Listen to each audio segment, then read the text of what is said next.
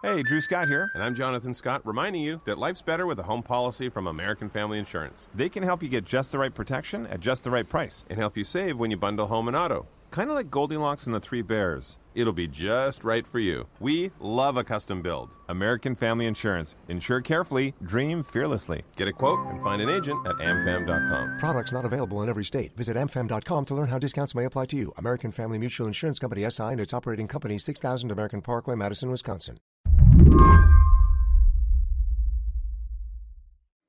Jim Newell writes about politics for Slate. And right now, that job, it can feel a little like an endurance test.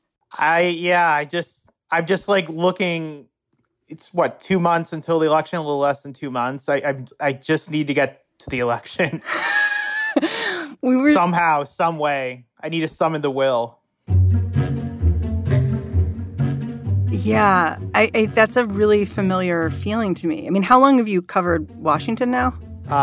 13 years. Do you remember when talking about politics was fun? Yeah, vaguely. I remember my first job, I blogged for Wonkette back in 07, 08. And I would actually, like, there were actually weeks I would be mad when the weekend came because I was having so much fun. What's not fun is trying to game out the next few weeks and how they'll play with voters. We all know what happened last time we tried to predict who would be president. In October of 2016, 7 in 10 voters said they thought Hillary Clinton would be moving into the White House. Among Clinton's supporters, 93% expected her to win. A lot of listeners are carrying their anxiety from 2016 into this race. Can you just sort of stack up where we are now versus where we were around this time in 2016? Sure. Let me where are we? What day is it today? Tuesday, September 8th. Yeah. Yeah. Clinton was ahead by 3. It looks like this time 4 years ago, we were right in the middle of one of these waves where Trump had caught her and then it just started tightening up again. You hear what Jim said there? Trump caught her. That's what the polls looked like 4 years ago. Like the two candidates playing tag. So Clinton could take a pretty noticeable lead, maybe 4 or 5 points, but Trump would catch her. Clinton would take another lead, Trump would catch her. Clinton would take another lead, Trump would catch her. This time around, though, Trump has never come anywhere close to catching Biden. His lead will vary from 5 or 6 to, at one point, 10 or 11. Trump has never really come within breathing distance of catching Biden so far. Today on the show, with the presidential race in its final few weeks, we talk about what the data shows and whether you can trust it. I'm Mary Harris. You're listening to What Next? Stick with us.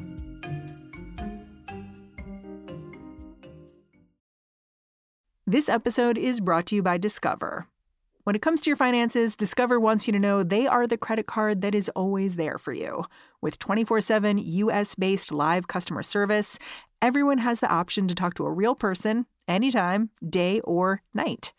Yep, that means no more waiting for, quote, normal business hours just to get a hold of someone. We are talking real service from real people whenever you need it. Get the customer service you deserve with Discover. Limitations apply. See terms at discover.com/creditcard. Lucky Land Casino, asking people, what's the weirdest place you've gotten lucky? Lucky? In line at the deli, I guess? Aha, in my dentist's office. More than once, actually. Do I have to say? Yes, you do. In the car, before my kids' PTA meeting. Really? Yes. Excuse me, what's the weirdest place you've gotten lucky? I never win and tell. Well, there you have it. You can get lucky anywhere, playing at LuckyLandSlots.com. Play for free right now. Are you feeling lucky? No purchase necessary. Void where prohibited by law. 18 plus. Terms and conditions apply. See website for details. Coming soon from Slate Podcasts. So, first it was Dade County. Voters in the Miami area repealed civil rights for gay people by a 2-1 margin. In the late 1970s, cities around the country began rolling back anti-discrimination laws that protected gay people. And then it was Wichita, St. Paul, Eugene. Successful campaigns against the gay community, which shocked us all. A state senator from California watched the laws fall and saw an opportunity. Homosexuality is a most repulsive lifestyle. His name was John Briggs, and he wanted to deliver the anti-gay movement its biggest prize yet. California realized that they were coming for us. I'm Christina Cauterucci. This season on Slow Burn, we'll explore how a nationwide backlash against gays and lesbians led to a massive showdown in California. Now it's something called Proposition 6, the Briggs Initiative. It would call for firing any teachers in California who practice homosexuality. Your life as you knew it would be destroyed. We've got to fight back. We can't let this happen in California.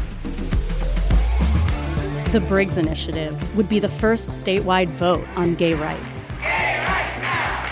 Gay rights! With so much at stake, young people became activists. We were all coming out all day long, every day.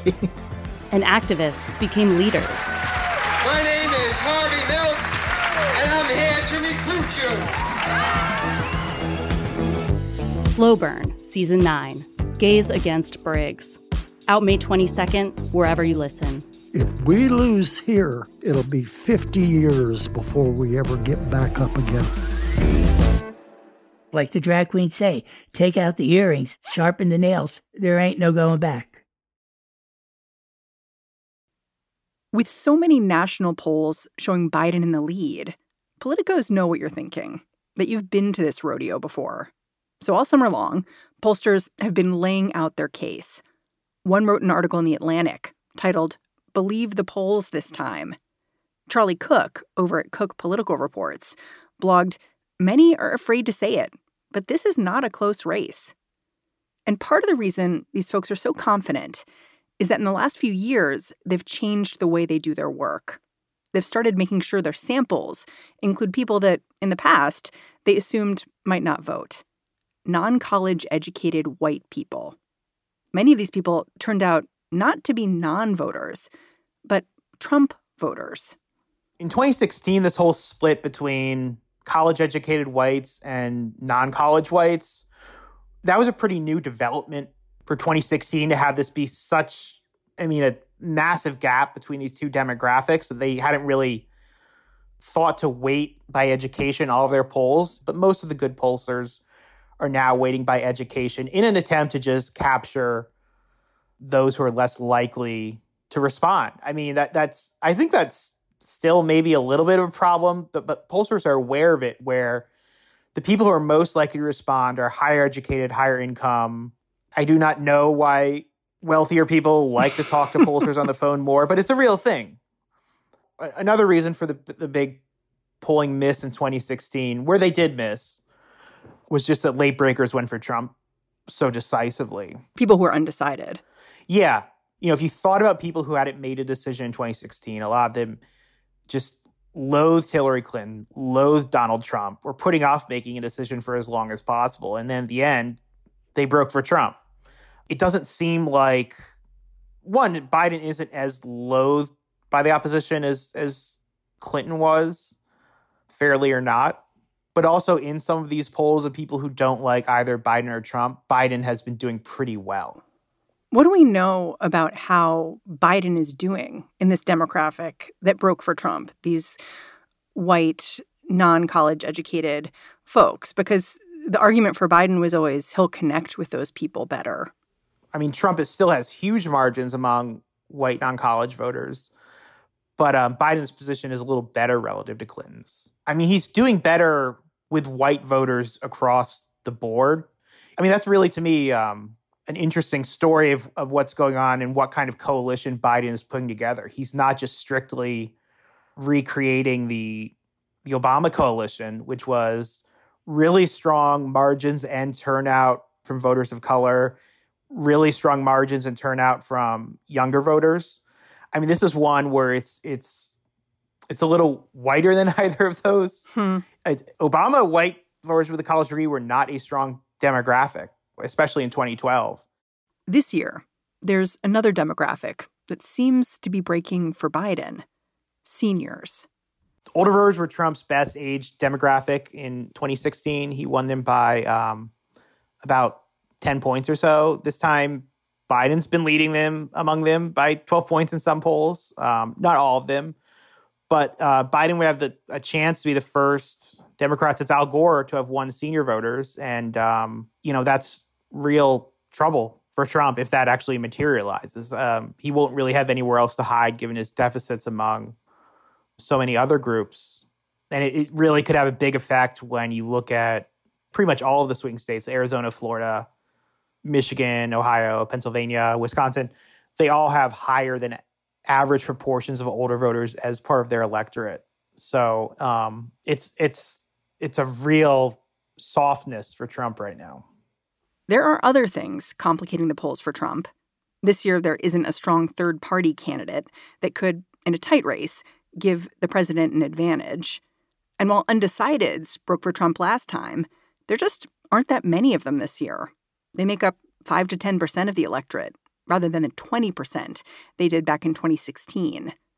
So Trump is trying to make inroads with other demographics, surprising demographics. Relative to 2016, he does seem to be showing a little bit better performance among Black and Hispanic voters, specifically Black and Hispanic men. But this is, we're talking, it's not like he's winning. He's going from among Black voters, 5 to 8 or 9% or something. And Hispanic voters, 28 to 32% or something like that.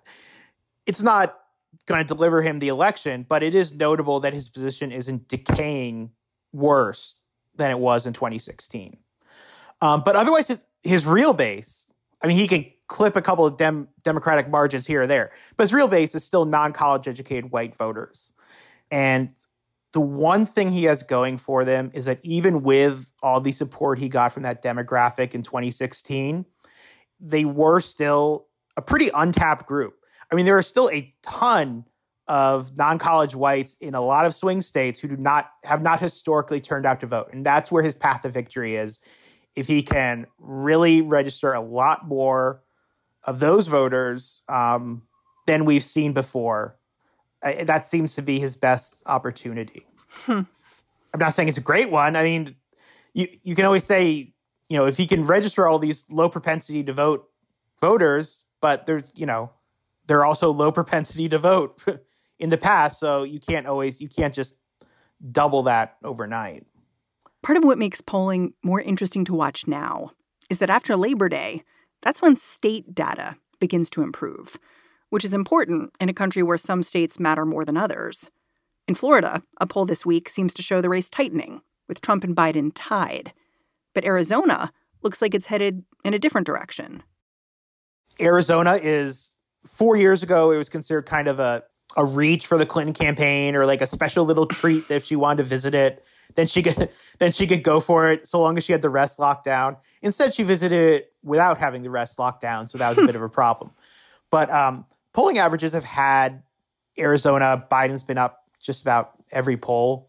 It's, a combination there of just the electorate becoming another 4 points more Hispanic in its composition, and also some suburban decay for Trump, which he's seeing everywhere. So I think it's going to be pretty close, but Biden, you would have to call him the favorite there, just going by all the polling that we're seeing. Well, Trump pulled a bunch of ads in Arizona recently, and it was seen as a sign that maybe they were giving up on the state to some extent. But then that means you're relying on Midwestern states, which are pretty newly red if you're talking about Michigan, Wisconsin. So it seems like a bit of a risky strategy. Yeah, I don't think he's giving up in Arizona. They were pulling ads from a lot of places around the conventions, and there was a big New York Times story last night. This was partially related to how they've blown $800 million already and are somehow having to tighten their belts a little bit. But I think they'll be back up on the air in Arizona, because if they lose Arizona, then they have to get, let me make sure my math here is, but it really does put all the stress on holding Michigan, Pennsylvania, and Wisconsin when they're not in a great position in any of those states right now. And they'll still have to protect Florida too, because if they lose Florida and Arizona, the election's over. Yeah. I think it's worth talking about those states, specifically just Wisconsin, Michigan, Pennsylvania, because they're states where there were such thin margins in 2016. I mean, Trump won Michigan and Pennsylvania by less than a percentage point. And the margin of error for a poll is like 3%. So it makes me wonder, like, how much can we know ahead of time? How much faith should we put in these polls, even when they're breaking it down locally, which is so important in our particular system? I think, you know, if it's +3, say it's Biden +3 in any of those states on Election Day, I mean, who knows? Anything could happen that night. Polls are sometimes, you know, average polling misses are sometimes 2, 3, 4 points. And then it depends on which direction it goes. I think one thing that's a little different is those states really didn't have, I'm not entirely sure about Wisconsin, but Michigan and Pennsylvania did not really have strong mail-in voting apparatus in 2016. It was mostly in person right around Election Day. And now they're trying to, they've had past law changes to allow for a lot more mail-in voting. Both even before the pandemic, they were trying to do this. What does that functionally mean for the election? Does it mean that processing the votes will take more time or something else? Well, it will take more time because in Pennsylvania, they can't start counting ballots, any ballots that are turned in any point until polls close. So I'm not the election law guy here, you know. I don't know what the rationale for that is. But it means that if we have an election coming down to Pennsylvania, say Democrats have lost Florida and Arizona, and they've won Wisconsin and Michigan, and it's all coming down to Pennsylvania, then that could be a nightmare. I mean, it really could be. Just having to wait for the count, and then also, you know, there could be lawsuits over provisional ballots and everything.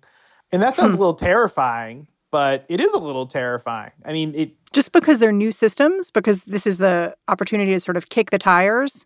They're new systems, and states just have not, with coronavirus, had to handle this much mail before.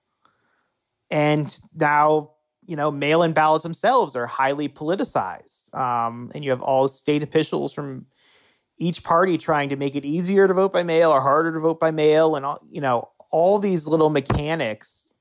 You know, I just really hope that there aren't too many ballots thrown away because they were not properly done or they were spoiled or something. I just really hope that how Americans voted in the election is captured in the election results. I mean, that's the stuff that makes me worry. Yeah, and of course, we're talking about these individual states because in our particular system, individual states are really important. We have an electoral college, and so where you're voting really matters because you're voting for representation to do the actual vote. And I was struck by the fact that there was reporting this weekend that allies of President Trump, they think there's virtually no chance that he'll win the popular vote. He lost the popular vote last time, too. But that's a striking admission to me, and also makes me wonder how much we can say in advance about who's ahead and who isn't, because so much comes down to this ancient system of democracy. Right. I mean, there was a really striking, a couple of poll analysts, Nate Silver, someone else last week, were showing Biden's percentage of winning the electoral college depending on his popular vote margin. And even up by a few points, if, say, Biden won the popular vote by 3 points, you know, Trump still has a really good chance of winning the electoral college that way. I mean, I think up to the sort of weights being handicapped is up to about a 5-point Biden win, you know, Trump could actually win the electoral college. I don't know. There are a lot of ways to describe the sort of system where you can win a popular vote for a presidency by 5 points and still lose the presidency. I'm not quite sure what the exact word for it is, but I think it, I don't know, it's something I would think a bit about.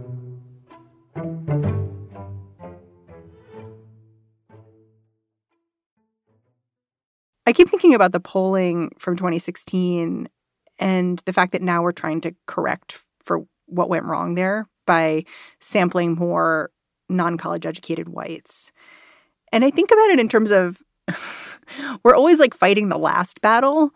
And it just makes me wonder like who we're leaving out this time. Like all these polls saying whatever they're saying, who are they not seeing? You know, I was reading an article this weekend where they were talking about getting out the vote in Wisconsin and translating what happened in Kenosha to political power and how a lot of people just felt like we watched Trump win last time and it's probably just going to happen again. And why even register? And I just thought, oof, I don't know if that reflects anything real. We won't know until November. But it did make me think, like, who are we not seeing in these polls? The boaters. Sorry. Well, I know you're asking a serious question. I go straight to the boat vote. My husband was like, I hope your show is about the boaters. I think your show should be every day about the boaters, the boaters until election day. The boater voters. I think you should get in the parades there. Just make sure your boat doesn't sink. I think that's a really good point about who we're missing. And naturally, I can't say who it is because they're missing. But that sort of feeling of despair and that feeling that people think, even despite the polling being really good for Biden, that Trump is just going to win. I think that's really interesting. You know, even when Trump was down by like 10 or 11 at some points in the middle of the summer, I remember there was a poll of, I think, Pennsylvania where Biden was leading the poll by 10, but then people were asked who they think will win the election, and Trump was leading by like 15 or something. And I think that if it's people are so despairing that they're not even registering to vote, that's a big problem for Biden. But I also think it can be kind of useful. I mean, I remember in 2016 running around the sidewalk and screaming at strangers that Trump could win and you're not paying attention enough, you know. And people just looked at me like, you know, one, I'm calling the police. And two, like, no, of course Trump's not going to win, you know. Like, that can't happen. This time I feel like it's the opposite. And I think that could make sure that people actually do get out to vote. If you think Trump's going to find some magic trick here to try and steal this, then make sure you're not complacent. Aw, that was like that's like pretty warm and fuzzy for you, Jim. Really? I think so. Like, get out there and do your duty, America. It's the best, you know, it's like that Obama speech. It's not working, but it's the best we have. Well, I am an Obama-like orator, so.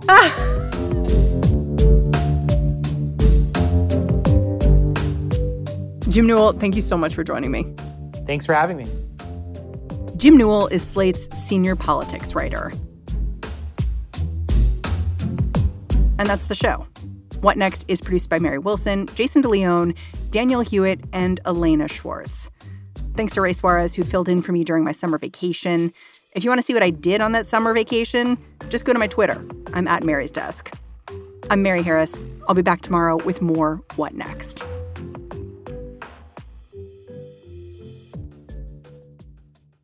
This is the story of the one. As head of maintenance at a concert hall, he knows the show must always go on. That's why he works behind the scenes, ensuring every light is working, the HVAC is humming, and his facility shines. With Grainger's supplies and solutions for every challenge he faces, plus 24/7 customer support, his venue never misses a beat.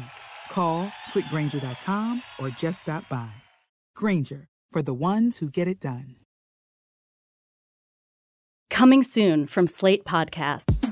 So, first it was Dade County. Voters in the Miami area repealed civil rights for gay people by a 2-1 margin. In the late 1970s, cities around the country began rolling back anti-discrimination laws that protected gay people. And then it was Wichita, St. Paul, Eugene. Successful campaigns against the gay community, which shocked us all. A state senator from California watched the laws fall and saw an opportunity. Homosexuality is a most repulsive lifestyle. His name was John Briggs, and he wanted to deliver the anti-gay movement its biggest prize yet. California realized that they were coming for us. I'm Christina Cauterucci.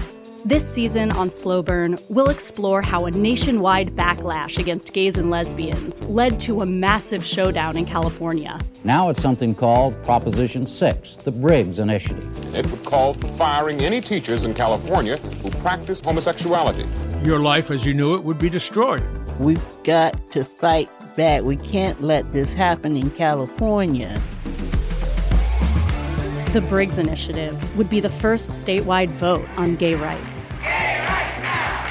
Gay rights! With so much at stake, young people became activists. We were all coming out all day long, every day. And activists became leaders. My name is Harvey Milk, and I'm here to recruit you. Slow Burn, Season 9, Gays Against Briggs. Out May 22nd, wherever you listen. If we lose here, it'll be 50 years before we ever get back up again. Like the drag queen say, take out the earrings, sharpen the nails. There ain't no going back.